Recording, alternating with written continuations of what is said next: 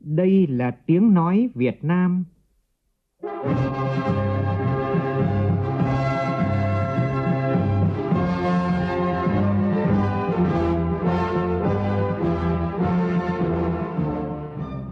là tiếng nói Việt Nam, phát thanh từ Hà Nội, thủ đô nước Cộng hòa xã hội chủ nghĩa Việt Nam.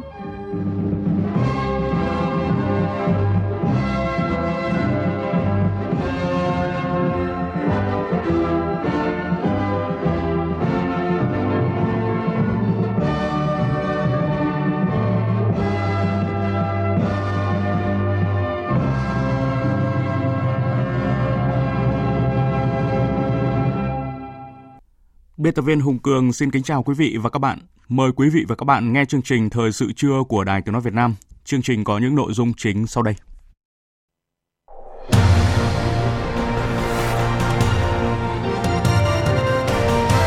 Lãnh đạo Đảng, Nhà nước ta gửi điện chúc mừng tân Tổng thống Mỹ Joe Biden. Hội nghị toàn quốc triển khai công tác bầu cử đại biểu Quốc hội khóa 15 và đại biểu Hội đồng Nhân dân các cấp nhiệm kỳ 2021 đến năm 2026 Tại hội thảo kiểm soát quyền lực để phòng chống tham nhũng, thực trạng và giải pháp, các đại biểu cho rằng không để người đứng đầu đứng ngoài cuộc khi cơ quan của họ phụ trách có tham nhũng. Việt Nam chính thức thử nghiệm trên người vaccine thứ hai ngừa COVID-19, vaccine có tên Covivac. Trong phần tin quốc tế, các nước đồng loạt chúc mừng tân Tổng thống Mỹ Joe Biden, đồng thời kỳ vọng mối quan hệ Mỹ với các nước lớn dưới thời chính quyền mới hàn gắn những dạn nứt và trở lại quỹ đạo phát triển. Còn tại Mỹ, hàng loạt chỉ số chứng khoán chủ chốt bật tăng lên mức kỷ lục trong ngày nhậm chức của Tổng thống Joe Biden.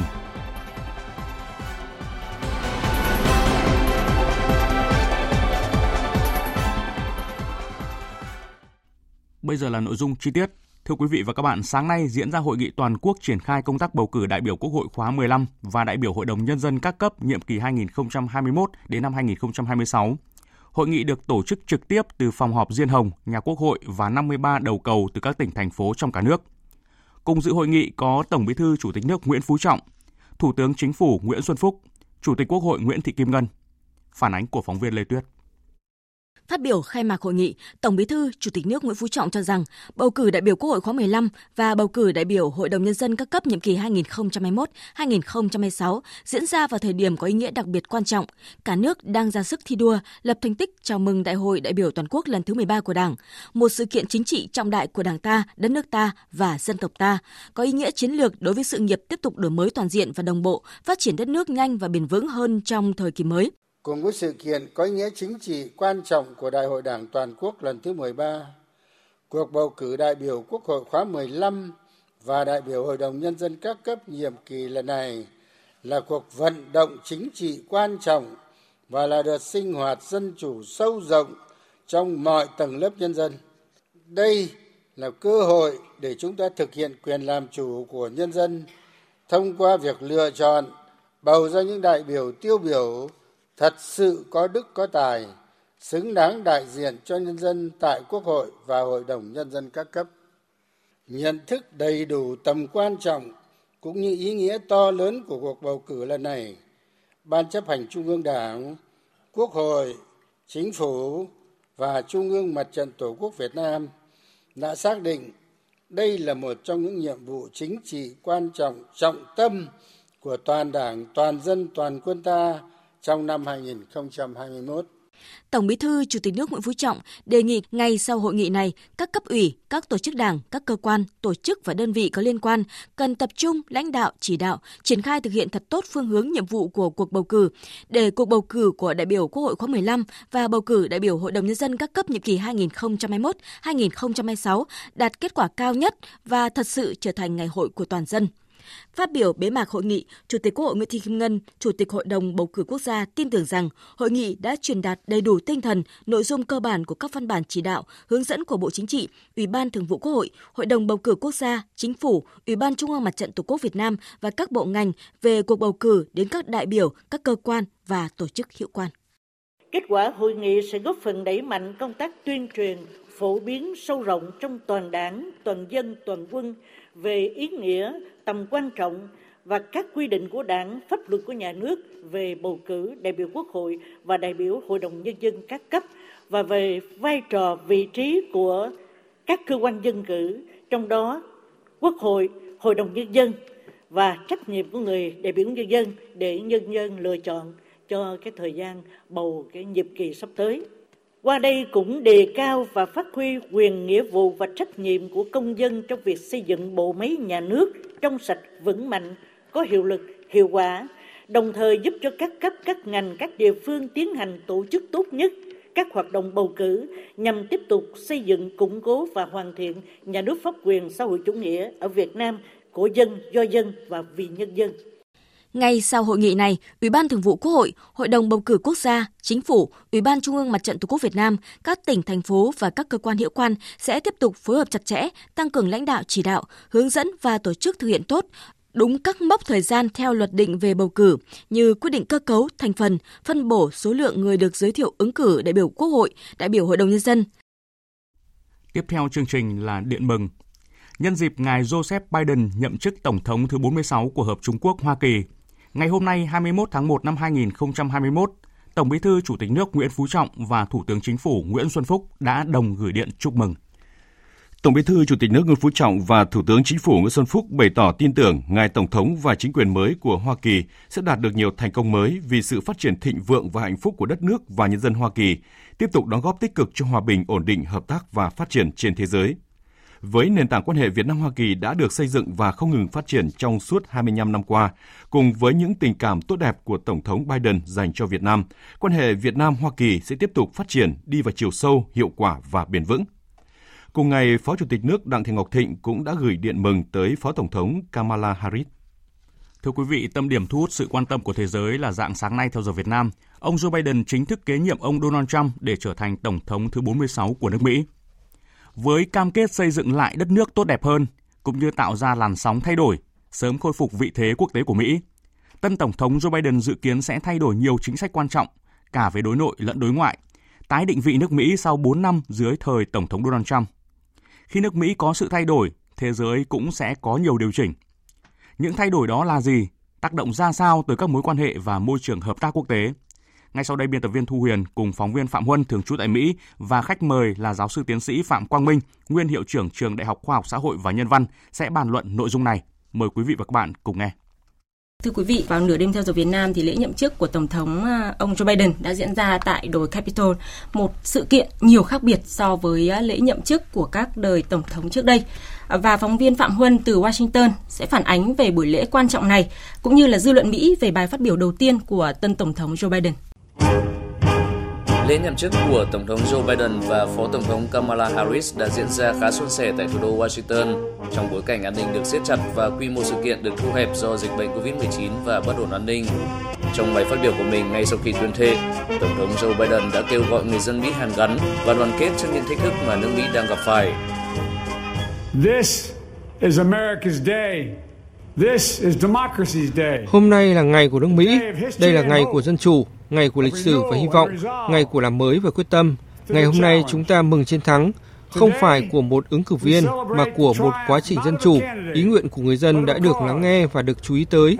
Chúng ta lại nhận thức được rằng dân chủ là quý giá, dân chủ rất mong manh và tại thời điểm này, dân chủ đã chiến thắng. Trong bối cảnh đất nước hiện nay, Tổng thống Joe Biden nhận thức được rằng sẽ rất khó để có thể hàn gắn ngay được chia rẽ trong cuộc sống xã hội Mỹ. Tuy nhiên, ông cho rằng chỉ có đoàn kết mới giúp nước Mỹ vượt qua các khó khăn hiện tại. With unity, we can do great things, important things. Với đoàn kết, chúng ta đã có thể làm được những điều lớn lao và quan trọng. Chúng ta có thể sửa những sai lầm, có thể giúp người có công việc tốt, có thể đảm bảo cho trẻ em được đi học một cách an toàn.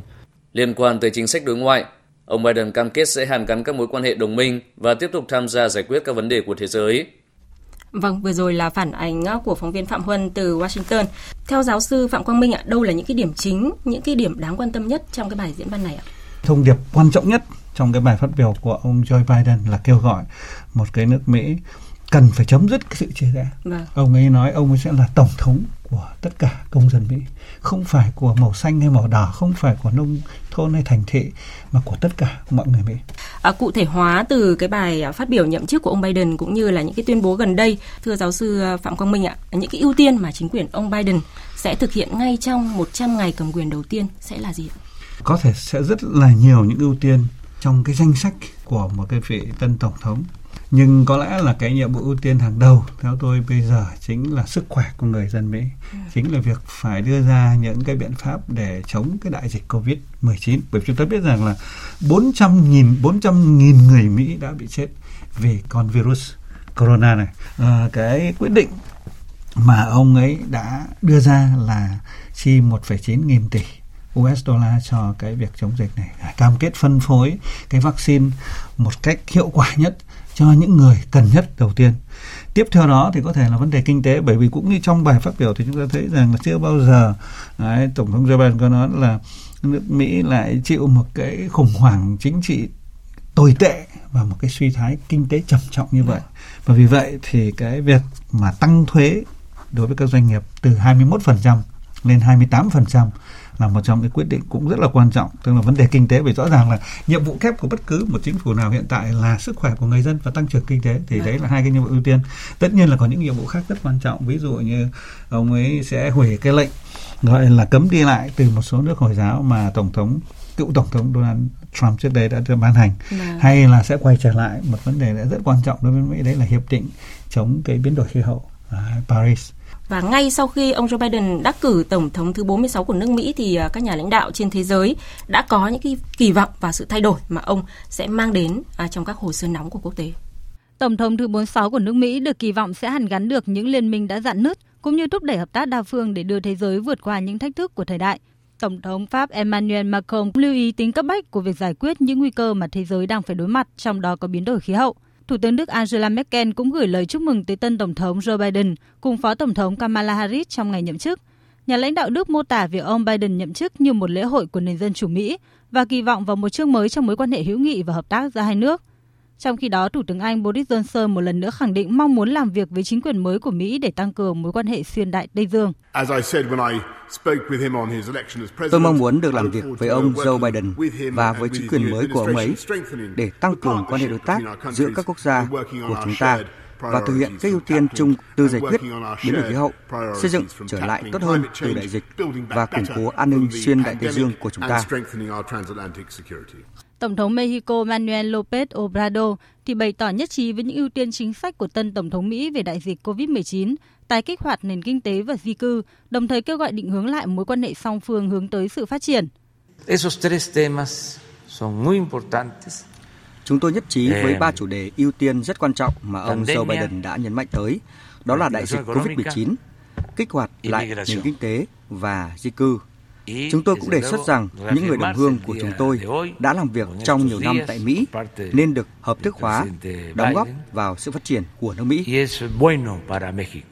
Nếu như các đồng minh của Mỹ cho thấy sự lạc quan, thì những nước khác lại cho thấy sự hoài nghi. Chính phủ Nga hôm qua cho rằng sự cải thiện trong mối quan hệ Nga-Mỹ phụ thuộc vào thiện trí chính trị của tân Tổng thống Joe Biden.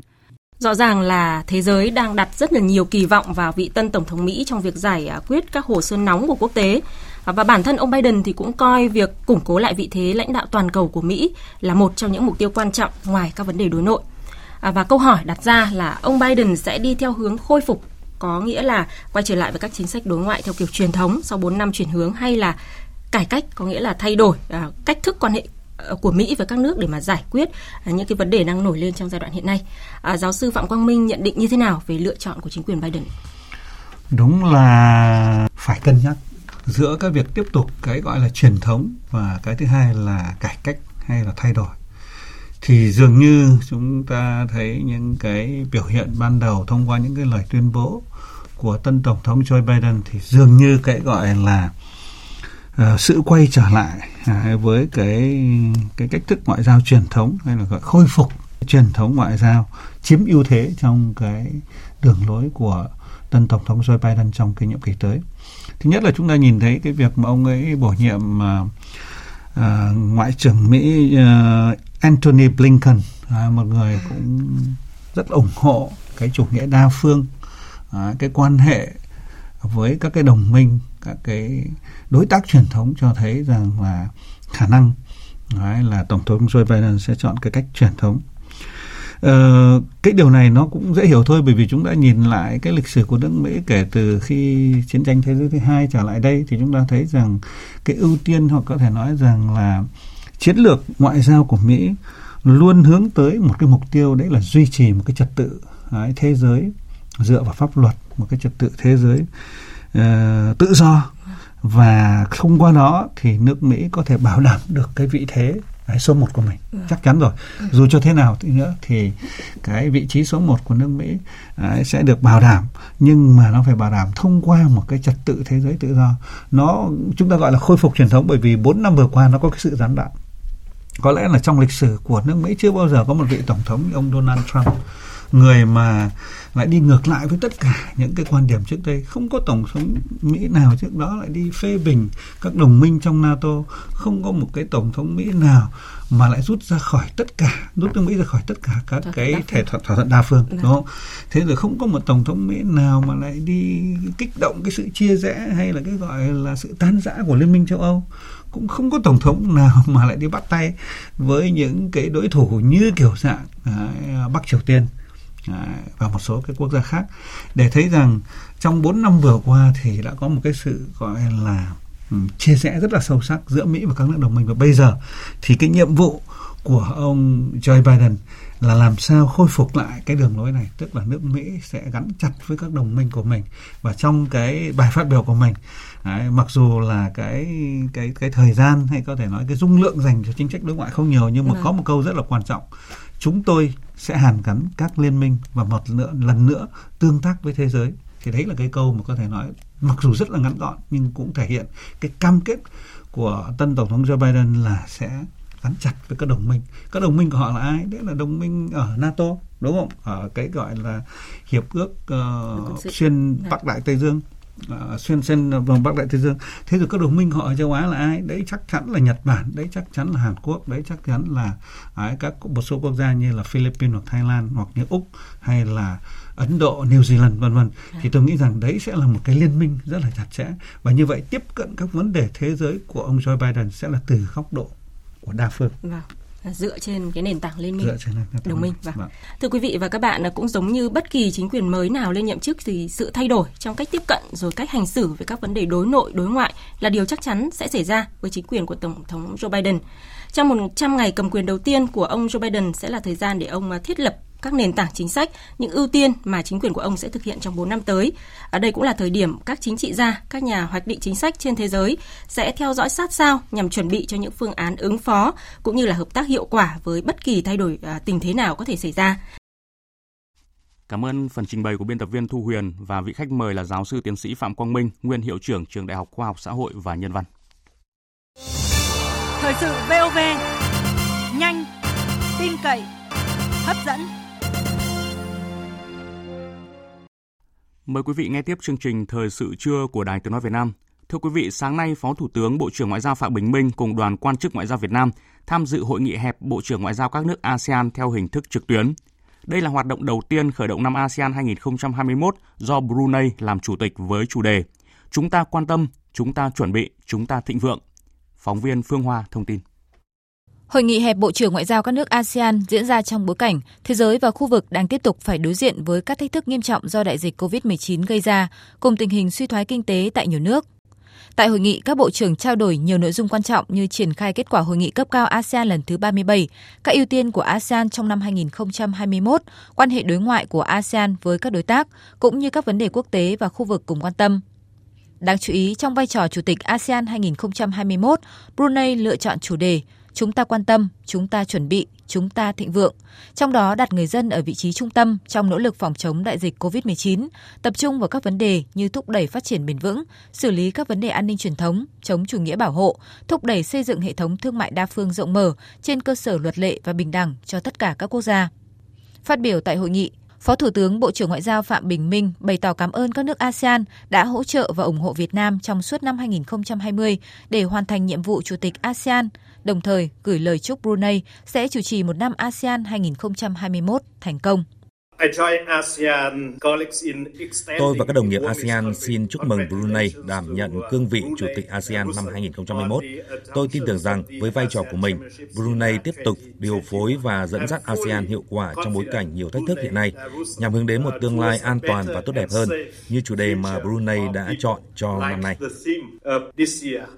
Nhìn lại năm 2020, với vai trò Chủ tịch ASEAN của Việt Nam, ASEAN tiếp tục củng cố đoàn kết, gắn kết, đồng thời chủ động nâng cao khả năng thích ứng với những biến động thách thức nảy sinh, đặc biệt của dịch COVID-19. Theo đề xuất của Việt Nam, ASEAN đã khẩn trương xúc tiến nhiều sáng kiến, kế hoạch và biện pháp ứng phó như lập quỹ dự phòng, kho dự phòng vật tư y tế khẩn cấp và xây dựng kế hoạch phục hồi sau đại dịch. Các kết quả này đã tạo đà để ASEAN tiếp tục đẩy mạnh hợp tác nhằm hiện thực hóa các mục tiêu xây dựng cộng đồng tầm nhìn năm 2025 và xa hơn nữa. Sáng nay tại Hà Nội, Ban Nội chính Trung ương tổ chức hội thảo kiểm soát quyền lực để phòng chống tham nhũng, thực trạng và giải pháp nhằm phục vụ xây dựng đề án tham mưu Bộ Chính trị, Ban Bí thư ban hành hoặc chỉ đạo ban hành các quy định về kiểm soát quyền lực trong lĩnh vực phòng chống tham nhũng. Phóng viên Lại Hoa phản ánh. Theo các chuyên gia nhà nghiên cứu, kiểm soát quyền lực là một vấn đề khó nhưng rất cần thiết phải làm tốt nếu không cuộc đấu tranh phòng chống tham nhũng sẽ không có kết quả bởi mọi hành vi tham nhũng đều được xuất phát từ quyền lực, bao gồm cả quyền lực chính trị và quyền lực kinh tế. Nguyên Phó Tránh án Tòa án Nhân dân tối cao Trần Văn Độ cho rằng việc nhốt quyền lực trong lồng cơ chế, pháp luật để nhấn mạnh việc cấp thiết phải có cơ chế kiểm soát quyền lực. Tôi nghĩ là nhốt quyền lực trong cái lồng, điều hiểu gọi là không cho người khác phát huy cái nhiệm vụ quyền hạn và cái trách nhiệm và cái năng lực cá nhân. Ở trong lồng đó nghĩa là gì? Mỗi người được giao một quyền lực thì quyền lực anh không được vượt qua quyền lực đó. À, ờ, không được vượt qua quyền lực. phải đảm bảo là gì? trong cái cơ chế là gì không cần không muốn không thể và không dám tham nhũng không thể tham nhũng chính là gì cái lồng đó chính là cái cơ chế chặt chẽ để người đó không thể vượt ra tham nhũng được đó là cái lồng muốn kiểm soát quyền lực trong phòng chống tham nhũng phải tập trung vào công tác cán bộ bởi quyền lực gắn với con người cụ thể nếu công tác cán bộ thực hiện sai nguyên tắc với quy trình chỉ là hình thức khiến tình trạng chạy chức, chạy quyền, chạy tuổi, chạy bằng cấp trong thực tế vẫn diễn ra nhức nhối là biểu hiện cụ thể của tham nhũng quyền lực, tham nhũng trong công tác cán bộ. Phó giáo sư tiến sĩ Nguyễn Viết Thông, Tổng thư ký Hội đồng Lý luận Trung ương đề nghị cần kiên quyết xử lý người đứng đầu, đi kèm với đó là có cơ chế giám sát, không để người đứng đầu đứng ngoài cuộc khi cơ quan họ phụ trách có tham nhũng. Đầu tiên là phải giám sát xem là anh đã thực hiện đúng cái chức năng nhiệm vụ của mình chưa đã Nói như đồng chí Tổng Bí thư, chết là phải thuộc bài, tròn vai. Anh là Bí thư tỉnh ủy, anh là Chủ tịch ban dân tỉnh hay là kể cả các phó chủ tịch ủy ban được phân công phụ trách thì cái nhiệm vụ quyền hạn của anh đến đâu đấy cái giám sát là cái giám sát quyền lực đầu tiên là thực hiện đúng cái chức năng nhiệm vụ của mình đã được phân công chưa sau đó thì mới đến giám sát tức là cá nhân của anh ta lợi dụng cái đó như thế nào để mà tham nhũng. Đại hội đại biểu toàn quốc lần thứ 13 của Đảng, niềm tin và khát vọng.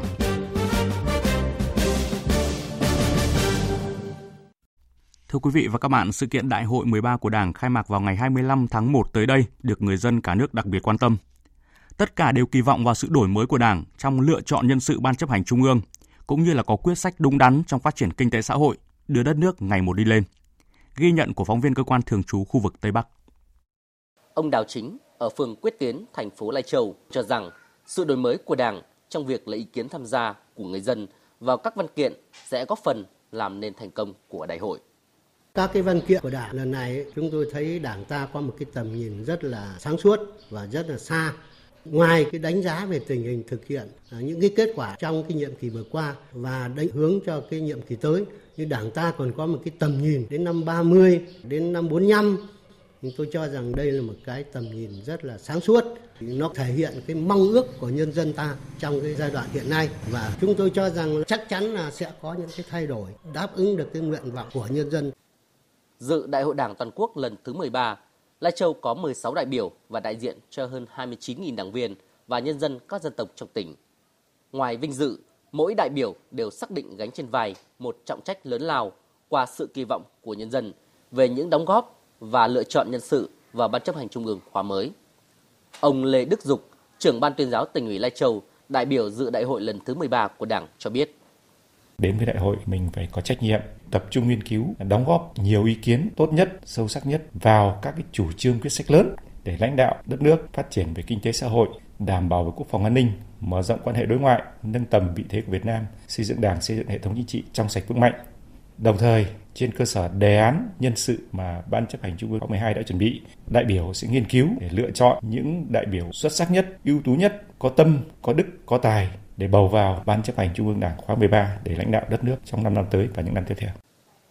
Thưa quý vị, cùng với cả nước, các tỉnh, thành phố, khu vực Đông Nam Bộ đã triển khai lực lượng thực hiện nhiệm vụ bảo vệ, bảo đảm tình hình an ninh trật tự trong thời gian trước, trong và sau Đại hội Đảng toàn quốc lần thứ 13. Với mục tiêu hạn chế phát sinh những tình huống bất ngờ và xử lý các điểm nóng về an ninh trật tự trên địa bàn, lực lượng chức năng đồng loạt ra quân. Phản ánh của nhóm phóng viên thường trú tại thành phố Hồ Chí Minh. Bình Dương là một tỉnh phát triển công nghiệp, thu hút hơn 1 triệu lao động từ các tỉnh đến mưu sinh, làm việc Bên cạnh những mặt tích cực trong thu hút đầu tư, phát triển kinh tế, việc tập trung đông khu công nghiệp, đông dân nhập cư tại Bình Dương cũng tiềm ẩn các nguy cơ mất an ninh trật tự.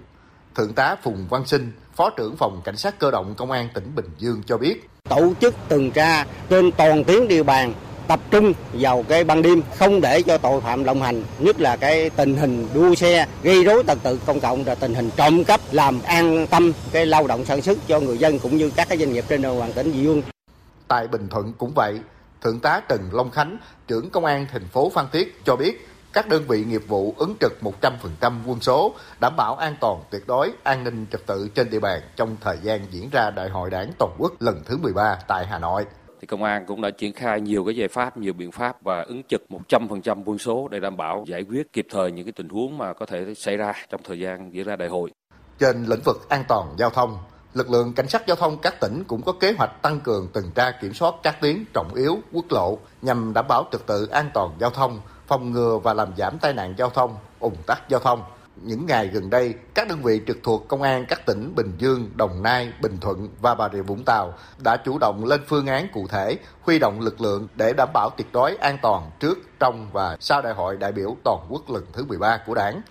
Đây là nhiệm vụ ưu tiên hàng đầu được các địa phương chủ động triển khai đến từng địa bàn cơ sở, trong đó phải chủ động nắm bắt tình hình từ cơ sở, đảm bảo được an ninh an toàn trong tất cả mọi tình huống xảy ra trên địa bàn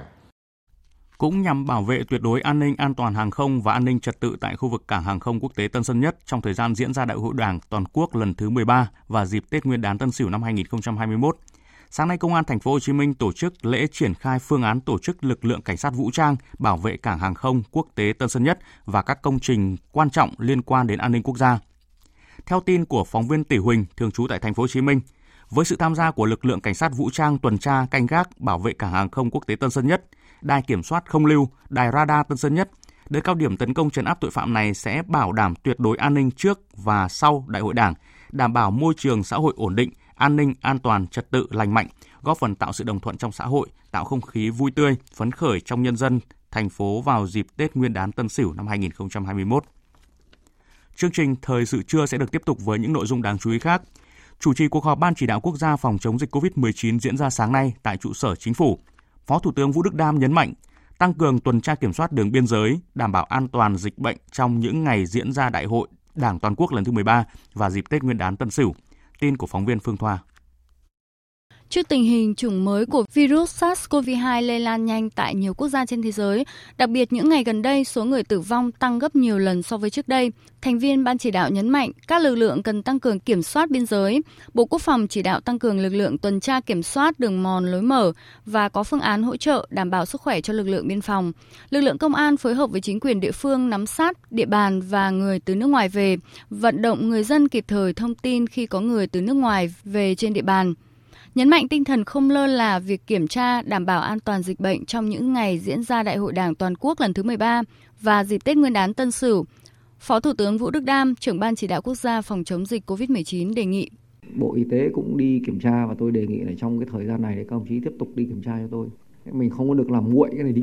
Trong lúc 10 ngày này chúng ta bàn cái cách nào đưa phân công nhau đi để vẫn phải cực kỳ cảnh giác. Thậm chí mình phải làm căng hơn bình thường. Trong đó đặc biệt lưu ý là gì? Là cái chỗ mà vượt biên trái phép phát động bà con mới cứ có người lạ thì phải báo. Trước đó, theo báo cáo của Bộ Y tế cho thấy, qua kiểm tra trong các cơ sở cách ly tập trung ở một số địa phương vẫn còn có những khâu chưa tuân thủ nghiêm ngặt hướng dẫn của Bộ Y tế, nguy cơ rủi ro lây nhiễm ra cộng đồng lớn. Vì vậy, Ban chỉ đạo đề nghị các địa phương nghiêm túc thực hiện đúng quy trình cách ly nếu để xảy ra phát sinh dịch COVID-19 phải xử lý cán bộ. Nhận định tình hình kiểm soát dịch trong nước tốt nên một số người dân ở nước ngoài có nguyện vọng về nước rất lớn. Ban chỉ đạo đề nghị các bộ Y tế, Quốc phòng và Công an có phương án cơ chế tổ chức các chuyến bay để đưa công dân về nước với tinh thần đảm bảo năng lực cách ly, đồng thời tiếp tục thúc đẩy chương trình thử nghiệm vaccine, thống nhất cơ chế phù hợp để khi vaccine thử nghiệm thành công thì có thể sản xuất và cung cấp trong nước. Thông tin về loại vaccine ngừa COVID-19 do Việt Nam sản xuất. Vaccine COVID-19 thứ hai có tên là Covivac do Việt Nam sản xuất sẽ được tiêm thử nghiệm trên người trong tháng 2 tới. Đây là thông tin được đưa ra tại lễ khởi động chương trình nghiên cứu thử nghiệm lâm sàng vaccine Covivac diễn ra sáng nay tại Hà Nội. Trước đó, vaccine này đã được thực hiện các nghiên cứu tiền lâm sàng tại Ấn Độ, Mỹ và Việt Nam. Kết quả cho thấy tính an toàn và hiệu quả trên thực nghiệm, đạt đầy đủ các điều kiện tiêu chuẩn để tiến hành thử nghiệm trên người. Phóng viên Văn Hải phản ánh. Theo tiến sĩ Dương Hữu Thái, Viện trưởng Viện Vaccine và Sinh phẩm Y tế IVAC, vaccine Covivac được đơn vị này nghiên cứu từ tháng 5 năm ngoái là vaccine toàn hạt virus tinh khiết, bất hoạt, dạng dung dịch và không có chất bảo quản. À, cái vaccine Covivac của IVAC nghiên cứu và phát triển thì dựa trên công nghệ trứng gà cổ phôi. Đây là cái công nghệ mà IVAC đã nghiên cứu thành công cái vaccine cúm mùa và ờ, cúm đại dịch trên cái công nghệ này. Và hiện nay thì IVAC cũng có một cái cơ sở sản xuất ờ, hoàn ờ, thiện đồng bộ với công suất khoảng độ 3 đến 6 triệu liều vaccine tùy loại à, để mà phát triển cái vaccine cúm theo công nghệ này. Dưới sự hỗ trợ của các cái tổ chức quốc tế thì à, Thử nghiệm lâm sàng giai đoạn 1 được thực hiện tại Trung tâm Dược lý Lâm sàng Trường Đại học Y Hà Nội, dự kiến tuyển chọn 120 tình nguyện viên là người khỏe mạnh, chia thành 5 nhóm sử dụng các liều vaccine 1 microgram, 3 microgram, 10 microgram và 1 microgram có bổ sung tá chất và sử dụng giả dược mỗi tình nguyện viên tham gia nghiên cứu sẽ được tiêm 2 mũi vaccine hoặc là giả dược cách nhau 28 ngày. Dự kiến người tình nguyện đầu tiên sẽ được tiêm vaccine thử nghiệm vào tháng 2 tới. Giáo sư Đặng Đức Anh, Viện trưởng Viện Vệ sinh Dịch tễ Trung ương, đơn vị thử nghiệm lâm sàng vaccine Covivac cho biết. Ở giai đoạn 1 thì chủ yếu thực hiện tại Đại học Hà Nội, Trung tâm thử nghiệm lâm sàng và tương đương sinh học và được theo dõi 24 giờ cũng như là 4 giờ sau liều tiêm thứ hai. Thế còn giai đoạn 2 thì dự kiến sẽ được triển khai tại à, Trung tâm Y tế huyện Vũ Thư, tỉnh Thái Bình. Và các đối tượng tham gia giai đoạn 2 thì cũng được ờ, thu tuyển ở các cái xã tham gia tại huyện Vũ Thư và các cái hoạt động thăm khám sàng lọc thì cũng đều được thực hiện tại à, Trung tâm Y tế huyện Vũ Thư, tỉnh Thái Bình. Liên quan đến bệnh nhân 1440, sáng nay Phó Giám đốc Sở Y tế tỉnh Vĩnh Long Hồ Thị Thu Hằng cho biết, ở lần xét nghiệm thứ 14, bệnh nhân này đã cho kết quả xét nghiệm âm tính với SARS-CoV-2. Đây là trường hợp nhập cảnh trái phép từ Campuchia vào Việt Nam ngày 24 tháng 12 vừa qua. Sau khi về nhà ở huyện Mang Thít, tỉnh Vĩnh Long, người nhà đã chủ động báo cơ quan chức năng. Sau đó bệnh nhân được đưa đi cách ly tập trung và cho kết quả dương tính với SARS-CoV-2. Chuyển sang những thông tin đáng chú ý khác, Cổng thông tin dịch vụ việc làm Việt Nam eSIP chính thức được bấm nút khai trương triển khai tại Hà Nội trong sáng nay. Đây là sự kiện do Trung tâm Dịch vụ Việc làm Hà Nội, Sở Lao động Thương binh và Xã hội Hà Nội phối hợp với Cục Việc làm thuộc Bộ Lao động Thương binh và Xã hội tổ chức. Tại đây còn diễn ra phiên giao dịch việc làm chuyên đề công nghệ thông tin, thu hút được nhiều doanh nghiệp và người lao động tham gia. Tin của phóng viên Hà Nam. Ông Nguyễn Hồng Dân, Phó Giám đốc Sở Lao động Thương binh và Xã hội Hà Nội cho biết, Cổng thông tin dịch vụ việc làm Việt Nam ở địa chỉ esip.việclamvietnam.gov.vn được triển khai tại Hà Nội nhằm đẩy mạnh số hóa thông tin thị trường lao động, tạo lập môi trường giao dịch trực tuyến cho người lao động và doanh nghiệp, đồng thời xây dựng đồng bộ cơ sở dữ liệu người tìm việc, việc tìm người để tiếp tục phát huy những kết quả đạt được và phù hợp với tình hình thực tế của thị trường lao động hiện nay, việc đẩy mạnh chuyển đổi số, ứng dụng công nghệ thông tin vào hoạt động của thị trường lao động, các hoạt động của nghiệp vụ của Trung tâm Dịch vụ Việc làm, hỗ trợ cho doanh nghiệp và người lao động trong quá trình tuyển dụng và tìm kiếm việc làm là hết sức cần thiết. Triển khai hoạt động Cổng Thông tin Dịch vụ Việc làm Việt Nam tại Hà Nội, đây là một hoạt động thiết thực, quan trọng phù hợp với bối cảnh chính phủ Việt Nam cũng như thành phố Hà Nội đang đẩy mạnh chuyển đổi số trong nhiều lĩnh vực kinh tế xã hội. Phiên giao dịch việc làm hôm nay thu hút 50 doanh nghiệp nhãn hàng có uy tín tham gia tuyển dụng khoảng 1.400 chỉ tiêu việc làm và tuyển sinh đa dạng các ngành nghề như lập trình viên, công nghệ thông tin, kỹ sư IT, nhân viên thiết kế, với mức lương từ 5 đến 15 triệu đồng một người mỗi tháng là cơ hội cho người lao động tìm được việc làm phù hợp. Về công tác hỗ trợ người lao động trong dịp Tết Tân Sửu, Phó Chủ tịch Tổng Liên đoàn Lao động Việt Nam Ngọ Duy Hiểu cho biết, nhân dịp Tết Nguyên đán Tân Sửu năm 2021, Tổng Liên đoàn Lao động Việt Nam phối hợp với hãng hàng không Bamboo Airways tổ chức chương trình tấm vé nghĩa tình nhằm hỗ trợ đoàn viên, người lao động có hoàn cảnh khó khăn, đặc biệt là những lao động phải làm việc đến ngày cuối cùng của năm canh tí, giúp họ có cơ hội về quê đón Tết cùng với gia đình. Theo đó, hãng hàng không Bamboo Airways tài trợ cho Tổng Liên đoàn Lao động Việt Nam 500 vé máy bay để tặng người lao động với 3 chặng xuất phát từ thành phố Hồ Chí Minh đến các điểm Vinh của Nghệ An, Thọ Xuân của Thanh Hóa và Nội Bài của Hà Nội. Các chuyến bay sẽ cất cánh vào ngày mùng 10 và 11 tháng 2 năm 2021, tức là ngày 29 và 30 Tết, hoặc là sớm hơn theo kế hoạch của hãng bay. Còn tại Lào Cai, Tết vì người nghèo là một trong những chương trình lớn được duy trì từ nhiều năm nay. Tối qua chương trình Tết vì người nghèo Xuân Tân Sửu 2021 do Ủy ban nhân dân tỉnh phối hợp với Ủy ban Mặt trận Tổ quốc Việt Nam tỉnh Lào Cai tổ chức đã diễn ra thành công, kêu gọi ủng hộ đạt trên 35 tỷ đồng. Toàn bộ số tiền quyên góp ủng hộ sẽ được chuyển tận tay các hộ nghèo của tỉnh trước ngày 4 tháng 2 tới. Ông Giàng Xeo Vân, Chủ tịch Ủy ban Mặt trận Tổ quốc Việt Nam tỉnh Lào Cai cho biết. Mặt trận Tổ quốc Việt Nam rất là chú trọng trong cái việc kêu gọi vận động các cái cơ quan đơn vị doanh nghiệp là trực tiếp đến thăm hỏi, động viên, trao tặng cũng như là hỗ trợ cho các hộ nghèo. Thứ hai là thông qua cái vai trò của Mặt trận Tổ quốc, Tổ quốc Việt Nam các cấp thì cũng tăng cường cái việc tuyên truyền vận động để hỗ trợ cho các cái hộ nghèo ví dụ như là là hỗ trợ về nhà ở về cây con giống rồi là hỗ trợ về góp công góp sức rồi là hỗ trợ các cái hộ nghèo khó khăn khám chữa bệnh để vượt qua những căn bệnh hiểm nghèo còn tại Bình Định, thời điểm cuối năm những chuyến xe nghĩa tình ngược xuôi từ đồng bằng đến vùng cao đến các bệnh viện để san sẻ yêu thương cho những người có hoàn cảnh khó khăn. Những phần quà chan chứa tình cảm, sự sẻ chia của cấp chính quyền, nhà hảo tâm đến với người nghèo, thêm ấm áp khi Tết đến xuân về. Phóng viên Thành Long tại miền Trung phản ánh tại Bình Định. Những ngày này, dù ngoài trời khá lạnh, nhưng những chuyến xe chở quà Tết của chính quyền, các nhà hảo tâm về với bà con các huyện vùng cao An Lão, Vĩnh Thạnh, Hoài Ân của tỉnh Bình Định. Hàng ngàn phần quà Tết gồm tiền mặt, nước mắm, gạo, dầu ăn, nhu yếu phẩm được trao tận tay bà con đồng bào các dân tộc thiểu số Bana, Hre, Chăm ở các xã An Toàn, An Quang của huyện An Lão, Đắc Mang bóc tới huyện Hoài Ân và Vĩnh Kim huyện Vĩnh Thạnh. Những phần quà giá trị không lớn nhưng giúp bà con đồng bào thêm ấm lòng mỗi độ xuân về. Bà Đinh Thị Hiệu, dân tộc Ba Na ở xã Đắc Mang, huyện Hoài Ân, tỉnh Bình Định cho biết, gia đình gặp khó khăn, có mảnh ruộng thì bị sạt lở trong đợt mưa lũ cuối năm rồi, nay được nhận quà vui lắm. Có một đám mà, có hơi được ăn, có hơi nó hư không được, không có mùi đèn ở gì, à, à mình nó, nó ăn, nó ăn mì, nhớ có mùi đèn à mình ơ nhìn đấy, coi, coi ăn một lần, không có lúa, cảm ơn như đang quà vườn cảm ơn. Không chỉ lên với vùng cao, những phần quà thiện nguyện còn đến với những người nghèo khó, dễ bị tổn thương. Đó là bà con làng Phong Quy Hòa. Bệnh nhân đang điều trị tại Bệnh viện Phong Gia Liễu Trung ương Quy Hòa ở phường Gành Ráng, thành phố Quy Nhơn và các trung tâm y tế trong tỉnh Bình Định. Các tổ chức hội đoàn thể đã kêu gọi các tấm lòng hảo tâm trong cả nước về với người nghèo tỉnh Bình Định để chia sẻ yêu thương. Bà Trần Thị Kiều Hương, nhà hảo tâm ở thành phố Hồ Chí Minh về tặng quà cho bệnh nhân nghèo tỉnh Bình Định chia sẻ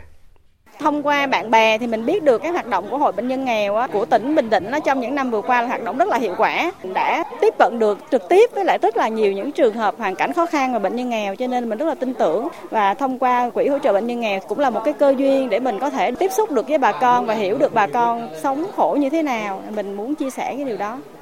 Để góp phần có một cái Tết đủ đầy, Ủy ban nhân dân tỉnh Bình Định trích ngân sách 10 tỷ đồng hỗ trợ người dân ăn Tết. Ngoài những chế độ chính sách chung của nhà nước Ông Nguyễn Phi Long, Chủ tịch Ủy ban nhân dân tỉnh Bình Định cho biết, dù địa phương còn nhiều khó khăn do dịch bệnh, thiên tai, nhưng lãnh đạo tỉnh quyết tâm không để ai bị bỏ lại phía sau. Tỉnh mặc dù cũng còn gặp rất nhiều khó khăn, nhưng mà cái quan điểm của lãnh đạo tỉnh là cố gắng dành nhiều nguồn lực hơn nữa càng nâng cao cái đời sống vật chất và tinh thần của nhân dân. Vừa qua thì lãnh đạo tỉnh cũng đã quyết định là ngoài cái chế độ chính sách của nhà nước thì tỉnh cũng dành ra một cái nguồn lực để hỗ trợ cho các hộ nghèo hộ đặc biệt khó khăn để mỗi người dân có được một cái Tết đầm ấm no đủ để không ai bị bỏ lại ở phía sau.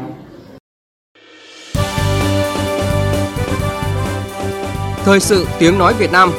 Thông tin nhanh Bình luận sâu Tương tác đa chiều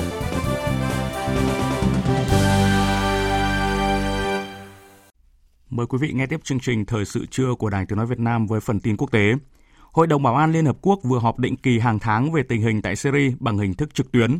Đặc phái viên của Tổng thư ký Liên Hợp Quốc về Syria, ông Giffer Peterson và Phó Tổng thư ký Liên Hợp Quốc về vấn đề nhân đạo, ông Mark Lowcock đã báo cáo các thành viên Hội đồng Bảo an về tiến trình chính trị và tình hình nhân đạo tại Syria. Đặc phái viên Geir Peterson thông tin về việc chuẩn bị cho vòng đàm phán thứ năm của Ủy ban Hiến pháp Syria, dự kiến tổ chức tại Geneva, Thụy Sĩ từ ngày 25 đến ngày 29 tháng 1 tới. Ông nhấn mạnh các bên tại Syria cần tăng cường hợp tác một cách thực chất nhằm xây dựng lòng tin và từ đó thúc đẩy tiến trình chính trị. Về tình hình an ninh, đặc phái viên cho biết giai đoạn vừa qua là giai đoạn êm dịu nhất kể từ khi bắt đầu cuộc khủng hoảng. Tuy nhiên, tình hình vẫn còn mong manh và có thể leo thang bất cứ lúc nào khi các vụ việc bất ổn vẫn diễn ra tại nhiều nơi khủng bố gia tăng hoạt động. Phát biểu tại cuộc họp, Đại sứ Phạm Hải Anh, đại biện lâm thời của Việt Nam tại Liên Hợp Quốc, kêu gọi các bên tham gia một cách xây dựng tại vòng đàm phán sắp tới của Ủy ban Hiến pháp, nhấn mạnh việc cần tận dụng giai đoạn an ninh ổn định hơn hiện nay để đầu tư vào đối thoại và đàm phán nhằm thúc đẩy mục tiêu tiến trình chính trị. Ai Cập và Qatar sẽ chính thức nối lại quan hệ ngoại giao sau nhiều năm đóng băng. Phóng viên Ngọc Thạch thường trú tại Ai Cập thông tin. Quyết định này được đưa ra sau tuyên bố hội nghị thượng đỉnh vùng vịnh gần đây, trong đó nhóm mộ tứ gồm Ả Rập Xê Út, các tiểu vương quốc Ả Rập thống nhất, Ai Cập và Bahrain đã nối lại quan hệ ngoại giao với Qatar sau 4 năm gián đoạn. Theo tuyên bố của Bộ Ngoại giao Ai Cập, hai nước đã đồng ý nối lại quan hệ ngoại giao thông qua các bản ghi nhớ ngoại giao phù hợp với thỏa thuận Al-Ula về hòa giải Ả Rập với Qatar được ký kết vào tuần trước. Thỏa thuận Al-Ula đã chấm dứt cuộc tẩy chay ngoại giao và du lịch của Bộ Tứ đối với Qatar kể từ tháng 6 năm 2017. Theo đó, các hoạt động giao thông, kinh tế và hợp tác giữa Ai Cập và các nước với Qatar được nối lại. Trước đó, Ai Cập đã thông báo dỡ bỏ lệnh cấm vận hàng không đối với các hãng hàng không Qatar, mở không vận và nối lại các chuyến bay giữa hai nước. Phía Qatar cũng khẳng định hội nghị thượng đỉnh vùng vịnh đã chấm dứt tranh chấp, xây dựng lòng tin giữa các nước trong khu vực. Mục tiêu chính của Qatar là hợp tác với các đối tác và bạn bè vì sự ổn định và thịnh vượng. Về diễn biến dịch COVID-19, nước Anh ghi nhận những kỷ lục đáng buồn mới khi có tới gần 2.000 người thiệt mạng trong ngày hôm qua, mức cao nhất từ trước đến nay. Tại châu Âu, các nước Pháp, Tây Ban Nha cũng chứng kiến số ca nhiễm bùng phát trở lại. Phóng viên Quang Dũng, thường trú tại Pháp, theo dõi khu vực Tây Âu, thông tin. Thủ tướng Anh Boris Johnson thừa nhận những số liệu này khiến ông kinh hãi nhưng cảnh báo số người chết vì COVID-19 tại Anh có thể còn nhiều hơn nữa trong những ngày tới.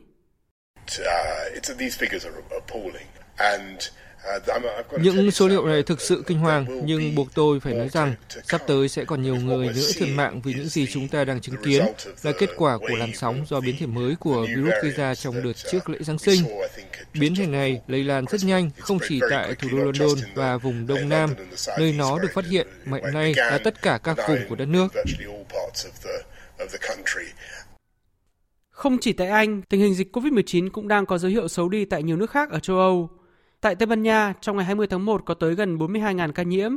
con số cao nhất tại nước này từ đầu dịch. Đây cũng đã là ngày thứ năm liên tiếp Tây Ban Nha có trên 40.000 ca nhiễm mỗi ngày, buộc chính quyền nước này phải ban bố tình trạng y tế khẩn cấp tại thủ đô Madrid. Tại Pháp, số ca nhiễm cũng đang tăng mạnh trở lại với gần 27.000 ca nhiễm mới trong ngày 20 tháng 1, con số cao nhất kể từ ngày 28 tháng 11 năm 2020. Giới chức y tế Pháp cho biết hiện biến thể của virus từ Anh đang lây lan tại nhiều địa phương của nước này và số ca nhiễm có thể sẽ còn tăng cao trong vài ngày tới.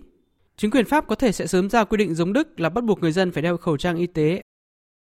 Do các biện pháp hạn chế nhằm ngăn ngừa COVID-19 lan rộng, dự kiến số lượng đi lại trong dịp xuân vận năm nay của Trung Quốc sẽ giảm mạnh. Tin của phóng viên Đài Tiếng Nói Việt Nam thường trú tại Bắc Kinh. Theo ông Vương Tú Xuân, vụ phó vụ dịch vụ vận tải thuộc Bộ Giao thông Trung Quốc, thì Tết Nguyên đán năm nay sẽ là Tết Nguyên đán đầu tiên Trung Quốc thực hiện phòng dịch COVID-19 trong trạng thái bình thường hóa. Dự kiến số lượng đi lại trong dịp xuân vận năm nay sẽ vào khoảng 1,7 tỷ lượt, giảm mạnh so với 3 tỷ lượt đi lại vào cùng kỳ năm 2020. Hiện đã có 29 tỉnh thành của Trung Quốc kêu gọi người dân ăn Tết tại chỗ, hạn chế đi lại trong dịp xuân vận. Nhiều doanh nghiệp địa phương của Trung Quốc cũng đưa ra hàng loạt các chế độ phúc lợi nhằm giữ chân lao động ngoại tỉnh ở lại địa phương trong dịp Tết. Xuân vận, cuộc di chuyển của người dân Trung Quốc về quê ăn Tết được coi là cuộc di dân lớn nhất trên thế giới khi hàng trăm triệu người Trung Quốc làm việc tại các thành phố di chuyển về quê bằng tàu, xe, máy bay và các phương tiện khác. Kỳ Xuân Vận năm 2021 sẽ diễn ra trong vòng 40 ngày, từ ngày 28 tháng 1 đến ngày 8 tháng 3. Liên quan đến sự kiện Tổng thống Mỹ Joe Biden nhậm chức sáng nay, chứng khoán Mỹ đã đóng cửa ở mức cao kỷ lục. Hàng loạt chỉ số chủ chốt như là Dow Jones, S&P 500, Nasdaq Composite tăng từ 0,8 đến gần 2%. Lý giải đã tăng trưởng này, bà Liz Miller, một chuyên gia tư vấn tài chính, nói. Tôi nghĩ rằng các nhà đầu tư sẽ tập trung vào gói kích thích kinh tế mà Tổng thống Mỹ Joe Biden nói đến. Nó cho các nhà đầu tư thấy về cách thức và những hỗ trợ nào mà chính phủ Mỹ đưa ra. Trước đây, bà Yellen đã nói tại các phiên điều trần về những gói kích thích kinh tế. Bà ấy nói rằng nền kinh tế Mỹ thực sự cần hỗ trợ thêm và đây là động lực đúng đắn. Vì vậy, tôi nghĩ các nhà đầu tư sẽ dành vài tuần tới để theo dõi gói kích thích kinh tế đầu tiên và số tiền được thông qua sẽ như thế nào. Vừa rồi là phần tin quốc tế, tiếp theo chương trình sẽ là trang tin đầu tư tài chính và trang tin thể thao. Trang tin đầu tư tài chính. Thưa quý vị và các bạn, giá vàng SJC tăng theo giá vàng thế giới. Cụ thể trưa nay tại thành phố Hồ Chí Minh, công ty vàng bạc đá quý Sài Gòn niêm yết giá vàng SJC mua vào ở mức 56 triệu 50 000 đồng một lượng và bán ra là 56 triệu 600 000 đồng một lượng. Cùng thời điểm tại Hà Nội, công ty trách nhiệm hạn Bảo Tín Minh Châu niêm yết giá vàng rồng Thăng Long mua vào là 54 triệu 990 000 đồng một lượng và bán ra là 55 triệu 690 000 đồng một lượng. Sáng nay, Ngân hàng Nhà nước công bố tỷ giá trung tâm của đồng Việt Nam với đô la Mỹ ở mức 23.144 đồng đổi 1 đô la Mỹ. Với biên độ cộng trừ 3% đang được áp dụng, tỷ giá trần mà các ngân hàng áp dụng hôm nay là 23.838 đồng đổi 1 đô la Mỹ và tỷ giá sàn là 22.450 đồng đổi 1 đô la Mỹ. Theo báo cáo của Cục Tài chính Doanh nghiệp Bộ Tài chính, năm 2020 cũng như cả giai đoạn 2016-2020, kết quả cổ phần hóa thoái vốn còn chậm, chưa đạt mục tiêu đề ra. Theo kế hoạch cổ phần hóa giai đoạn 2017 đến 2020 là 128 doanh nghiệp, nhưng đến hết năm 2020 vẫn còn khoảng 90 doanh nghiệp phải cổ phần hóa. Đại diện Cục Tài chính Doanh nghiệp cho rằng nguyên nhân khiến cho tiến độ cổ phần hóa còn chậm do một số cơ chế chính sách được ban hành, sửa đổi, hoàn thiện theo hướng chặt chẽ hơn, đảm bảo đầy đủ thủ tục, cơ sở pháp lý, đặc biệt là trong lĩnh vực đất đai khi cổ phần hóa thoái vốn. Về thu thuế từ hoạt động thương mại điện tử, nhất là bán hàng qua mạng có chiều hướng cải thiện, Cục Thuế thành phố Hà Nội cho biết năm 2020, cơ quan này đã thu được 123 tỷ đồng từ các cá nhân có thu nhập qua Google, Facebook, YouTube, tăng gần gấp 5 lần so với năm 2019. Thời gian tới, Cục Thuế thành phố Hà Nội sẽ tăng cường phối hợp với các ngân hàng thương mại, sàn thương mại điện tử để xây dựng cơ sở dữ liệu về người nộp thuế. Đầu tư tài chính biến cơ hội thành hiện thực đầu tư tài chính biến cơ hội thành hiện thực. Tiếp theo là tin diễn biến trên thị trường chứng khoán. Thưa quý vị và các bạn, sáng nay thị trường có nhịp tăng khá mạnh ngay khi mở cửa. Tuy vậy, có thời điểm VN Index lùi về dưới tham chiếu, nhưng cũng rất nhanh sau đó đã kịp lấy lại đà tăng và lên ngưỡng 1.140 điểm sau hơn một giờ giao dịch. Giao dịch khá tích cực trên bảng điện tử với số mã tăng gấp đôi số mã giảm trên sàn Thành phố Hồ Chí Minh. Chốt phiên giao dịch sáng nay, VN Index đạt 1.145,11 điểm, HNX Index đạt 240,43 điểm. Và để cung cấp thêm thông tin, phóng viên Đài Tiếng Nói Việt Nam có cuộc trao đổi với chuyên gia chứng khoán Lê Ngọc Nam, Phó trưởng phòng phân tích tư vấn đầu tư công ty chứng khoán Tân Việt. Thưa ông, ông có đánh giá như thế nào về diễn biến giao dịch trên thị trường chứng khoán trong phiên sáng nay? Phiên sáng hôm nay VN Index tăng khoảng 10 điểm và chúng ta thấy là các cái nhóm cổ phiếu blue chip đã có một độ hồi phục tương đối là tốt đặc biệt là sau cái phiên ờ, giảm 60 điểm thì hiện tại nhóm blue chip đang là cái nhóm mà giúp cho thị trường lấy lại cái sắc xanh và tôi cho rằng ờ, trong cái quãng thời gian sắp tới thì cái nhóm này vẫn sẽ là cái nhóm chủ đạo giữ cái mức độ ổn định tương đối là tốt cho thị trường. Vâng, có ý kiến cho rằng sau nhịp điều chỉnh mạnh trên thị trường chứng khoán, việc có thêm vài phiên biến động là cần thiết, thưa ông? Chính xác là như vậy. Sau mỗi một cái đợt điều chỉnh thì chúng ta thấy là thị trường cũng cần độ khoảng 1 đến 2 tuần để có thể xác nhận được à, đó là nhịp điều chỉnh hay là chúng ta đã gặp phải cái đỉnh của thị trường. Tuy nhiên thì tôi nghĩ rằng là do cái nhóm cổ phiếu blue chip trong cả cái giai đoạn vừa qua không phải là cái nhóm à, dẫn dắt thị trường à, trong suốt hơn một năm, mà chủ yếu là các nhóm cổ phiếu mid cap và small cap. Do đó thì các nhóm cổ phiếu ờ, hỗ trợ chính của thị trường là nhóm blue chip vẫn đang cho thấy cái mức độ tương đối là ổn định và có thể thị trường sẽ cần một cái giai đoạn nào đó để lấy lại cái mức điểm gần 1.200 điểm như ờ, trước đây. Tuy nhiên thì có vẻ như dòng tiền vẫn sẽ tương đối ổn định. À, tuy vậy thì nhà đầu tư cũng cần phải lưu ý đối với các cái nhóm cổ phiếu mid cap và small cap đã có cái mức tăng rất là nhiều trong ờ, cả cái quãng thời gian trước đó có khả năng sẽ gặp phải điều chỉnh. Với những nhận định như vậy thì ông có khuyến nghị gì đến các nhà đầu tư? Tôi nghĩ rằng à, trong cái giai đoạn sắp tới thì thị trường à, chứng khoán vẫn là một cái kênh đầu tư tương đối là tốt. Mặc dù chúng ta thấy là cái mức độ tăng đã khá là mạnh trong suốt cái quãng thời gian vừa qua và cơ hội ở trên à, thị trường chứng khoán thì chắc chắn là vẫn đang có khá là nhiều, nhất là trong bối cảnh mà lãi suất thấp như hiện tại và tôi cho rằng là các nhà đầu tư mặc dù có những cẩn trọng trong ngắn hạn tuy nhiên về mặt trung hạn thì cơ bản là thị trường vẫn đang tương đối là ổn định. Vâng, xin trân trọng cảm ơn ông với những phân tích vừa rồi.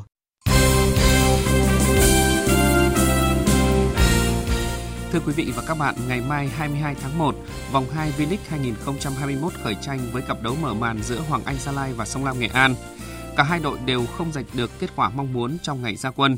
Sông Lam Nghệ An chỉ có được một điểm, trong khi Hoàng Anh Gia Lai nhận thất bại. Được thi đấu trên sân nhà Pleiku là cơ hội để thầy trò của huấn luyện viên Kiatisak giành điểm số đầu tiên. Ở một trận đấu đáng chú ý khác, Đông Á Thanh Hóa tiếp đón câu lạc bộ Viettel. Nhà đương kim vô địch Viettel sau thất bại ở trận mở màn ngay trên sân nhà trước câu lạc bộ Hải Phòng đang rất quyết tâm để có thể giành chiến thắng. Qua đó chứng minh trận thua tại hàng đẫy vừa qua chỉ là một tai nạn. Ở trận này, Viettel sẽ có được sự trở lại của trung vệ Bùi Tiến Dũng. Nếu mà có mặt trên sân thì Dung nghĩ là sẽ làm cho cái ờ, đội hình mình được ờ, nhuần nhuyễn hơn và cái ờ, tinh thần cho anh em tốt hơn. Khi mà mình thiếu vắng đấy một điều, điều rất là đáng tiếc. À, những ngày vừa rồi thì cả đội đã đã đang và chuẩn bị rất là tốt về mặt kỹ chiến thuật cũng như là lấy lại cái phong độ của từng cá nhân. Và cuối tuần này thì gặp Thanh Hóa đấy một đối thủ rất là khó chơi và đấy là một, khi đi đá sân khách thì đấy là một điều rất là kiếm điểm. Chịu chung số phận với đương kim vô địch Viettel, đương kim á quân Hà Nội cũng nhận trái đắng ngay trong trận gia quân ở vòng 1 V-League 2021 trước câu lạc bộ Nam Định trên sân Thiên Trường. Chính vì vậy, trận đấu với BKMX Bình Dương ở vòng 2 trên sân nhà hàng đẫy là cơ hội không thể tốt hơn để thầy trò huấn luyện viên Chu Đình Nghiêm có những điểm số đầu tiên của mùa giải 2021. Tiền vệ Phạm Thành Lương của Hà Nội FC chia sẻ trước buổi tập chiều qua. Trận đấu đầu tiên thì ờ, không được thành công của câu lạc bộ thì ờ, à, ban huấn luyện đã giúp kinh nghiệm cho toàn thể anh em cầu thủ để ờ, chuẩn bị bước vào cái trận đấu gặp Bình Dương trên sân nhà và toàn đội hiện đang rất là tập trung và chuẩn bị cho trận đấu. Toàn đội đang hướng đến 3 điểm đầu tiên của mùa giải. Cũng theo Thành Lương, huấn luyện viên Phan Thanh Hùng của Bình Dương là một trong những người đầu tiên xây dựng Hà Nội FC trước đây và cũng dẫn dắt Than Quảng Ninh đối đầu với đội bóng thủ đô trong nhiều năm, nên chắc chắn hiểu rõ chiến thuật, con người của đội bóng thủ đô. Ở vòng 2 V-League 2021, đội bóng thủ đô sẽ tiếp đón BKMX Bình Dương ở sân hàng đẫy. Tuy nhiên, đội chủ sân hàng đẫy đang gặp khá nhiều vấn đề khi bộ đôi Hùng Dũng, Moses ở tuyến giữa dính chấn thương, trong khi hai ngoại binh chất lượng là Giovane và Bruno vẫn chưa thể hòa nhập cùng đồng đội trên hàng công. Trận đấu giữa Hà Nội FC và BKMX Bình Dương sẽ diễn ra vào 19 giờ 15 ngày 23 tháng 1 tới đây. Năm ngoái, bóng đá nữ Việt Nam đã đón nhận thông tin vui khi câu lạc bộ Lanh hiện đang thi đấu tại giải hạng 3 Bồ Đào Nha đã ngỏ ý muốn mời ba cầu thủ Tuyết Dung, Hải Yến và Quỳnh Như sang thi đấu. Sau đó cả Tuyết Dung và Hải Yến vì nhiều lý do khác nhau đã từ chối lời mời và chỉ còn lại Huỳnh Như. Tuy nhiên mới đây đội trưởng đội tuyển bóng đá nữ Việt Nam cũng đã xác nhận rằng cô sẽ không thử sức ở môi trường mới. Việc thi đấu cho câu lạc bộ Lanh mang tới cơ hội quý giá để Huỳnh Như nâng cao trình độ chuyên môn tại môi trường bóng đá lớn như châu Âu, đặc biệt là sau khi giành quả bóng vàng nữ Việt Nam 2020. Tuy nhiên, nữ cầu thủ sinh năm 1991 đành phải gác lại kế hoạch này cũng có một đôi chút tiếc nuối vì đó là một cái cơ hội rất là lớn để cho cũng cho mình cũng như là bóng đá Việt Nam sẽ có một cái cái hướng khác hiện tại thì ờ, dịch covid rồi, nói chung là nhiều cái giấy tờ pháp lý ở ở câu lạc bộ chưa thật sự là thuận lợi để mà mình sang bồ đào nha thi đấu cho nên em với các bạn cũng ờ, quyết định là không không sang nữa và ở lại là tập trung để chuẩn bị cho những cái mục tiêu phía trước cùng với ờ, câu lạc bộ cũng như là đội tuyển quốc gia Huỳnh Như đang là tuyển thủ nữ số 1 của đội tuyển Việt Nam và là chân sút chủ lực trong sơ đồ chiến thuật của huấn luyện viên Mai Đức Trung. Chiến lược gia 70 tuổi này chia sẻ. Ờ, nói là thi đấu thôi, nhưng mà thực sự ra là là là thử, là kiểm tra. Thế đấy là một cái mà tôi nghĩ cũng rất là khó khăn. Cái thứ hai là à, đúng vào cái dịp Covid này. Đấy, trên là thành ra rất là khó khăn trong việc đi lại trên là à, các bạn ấy cùng cũng hỏi ý kiến tôi thì tôi cũng phân tích cho các bạn ấy Việc tạm gác kế hoạch thi đấu nước ngoài có thể mang tới một chút tiếc nuối cho đội trưởng của đội tuyển bóng đá nữ Việt Nam, nhưng ở chiều hướng tích cực, Huỳnh Như sẽ có thêm thời gian dồn toàn lực để tập trung cùng với các đồng đội hướng tới một năm bận rộn của bóng đá Việt Nam cùng với mục tiêu bảo vệ tấm huy chương vàng SEA Games. Tại trận đá bù vòng 1 Premier League diễn ra vào dạng sáng nay 21 tháng 1, Man City dù hoàn toàn lấn lướt các vị khách Aston Villa và tạo ra rất nhiều cơ hội an bàn nhưng mãi đến gần cuối trận, Bernardo Silva và Gundogan mới lập công mang về chiến thắng 2-0. Kết quả này đã giúp cho Man City vượt qua Leicester City đứng ở vị trí thứ hai trên bảng xếp hạng với 38 điểm, nhưng còn một trận chưa đấu. Ở trận đấu bù vòng 18 diễn ra sau đó, Man United cũng có chiến thắng nhẹ nhàng 2-1 trước đối thủ Fulham để trở lại ngôi đầu trên bảng xếp hạng với 40 điểm sau 19 vòng đấu. Dự báo thời tiết Phía Tây Bắc Bộ có mưa vài nơi, riêng khu Tây Bắc chiều nắng, đêm không mưa, gió nhẹ, đêm trời rét, nhiệt độ từ 11 đến 25 độ. Phía Đông Bắc Bộ và Thanh Hóa chiều có mưa vài nơi, đêm có mưa phùn và sương mù, gió nhẹ, đêm trời rét, nhiệt độ từ 11 đến 22 độ. Các tỉnh từ Nghệ An đến Thừa Thiên Huế có mưa vài nơi, gió nhẹ, đêm trời rét, nhiệt độ từ 17 đến 24 độ. Các tỉnh ven biển từ Đà Nẵng đến Bình Thuận, chiều nắng, đêm có mưa rào vài nơi, gió đông bắc cấp 2, cấp 3, phía bắc đêm trời lạnh, nhiệt độ từ 21 đến 30 độ. Tây Nguyên, chiều nắng, đêm không mưa, gió đông bắc cấp 2, cấp 3, sáng và đêm trời rét, nhiệt độ từ 14 đến 29 độ. Nam Bộ chiều nắng, đêm có mưa rào và rông vài nơi, gió đông bắc cấp 2, cấp 3, nhiệt độ từ 20 đến 32 độ. Khu vực Hà Nội có mưa vài nơi, đêm có mưa phùn và sương mù, gió nhẹ, sáng và đêm trời rét, nhiệt độ từ 15 đến 22 độ. Dự báo thời tiết biển, Bắc và Nam Vịnh Bắc Bộ có mưa vài nơi, sáng sớm có sương mù, tầm nhìn xa trên 10 km, giảm xuống dưới 1 km trong sương mù. Gió nhẹ, từ đêm nay gió Đông Bắc cấp 3, cấp 4. Vùng biển từ Quảng Trị đến Quảng Ngãi có mưa vài nơi, tầm nhìn xa trên 10 km, gió Bắc cấp 4. Vùng biển từ Bình Định đến Ninh Thuận, khu vực giữa Biển Đông có mưa vài nơi, tầm nhìn xa trên 10 km, gió Đông Bắc cấp 4, cấp 5. Vùng biển từ Bình Thuận đến Cà Mau có mưa rào rải rác và có nơi có rông, tầm nhìn xa trên 10 km, giảm xuống 4 đến 10 km trong mưa, gió Đông Bắc cấp 5. Vùng biển từ Cà Mau đến Kiên Giang có mưa rào vài nơi, tầm nhìn xa trên 10 km, gió Đông Bắc đến Đông cấp 3, cấp 4. Khu vực Bắc Biển Đông và khu vực quần đảo Hoàng Sa thuộc thành phố Đà Nẵng có mưa vài nơi, tầm nhìn xa trên 10 km, gió Đông Bắc cấp 5. Khu vực Nam Biển Đông và khu vực quần đảo Trường Sa thuộc tỉnh Khánh Hòa có mưa rào và rông rải rác, tầm nhìn xa trên 10 km, giảm xuống 4 đến 10 km trong mưa, gió Đông Bắc cấp 4, cấp 5. Vịnh Thái Lan có mưa rào vài nơi, tầm nhìn xa trên 10 km, gió nhẹ. Những thông tin thời tiết vừa rồi đã kết thúc chương trình Thời sự trưa nay của Đài Tiếng Nói Việt Nam. Chương trình do các biên tập viên Hùng Cường, Thanh Trường, Thu Hòa biên soạn và thực hiện. Với sự tham gia của kỹ thuật viên Thanh Tùng, chịu trách nhiệm nội dung Vũ Duy.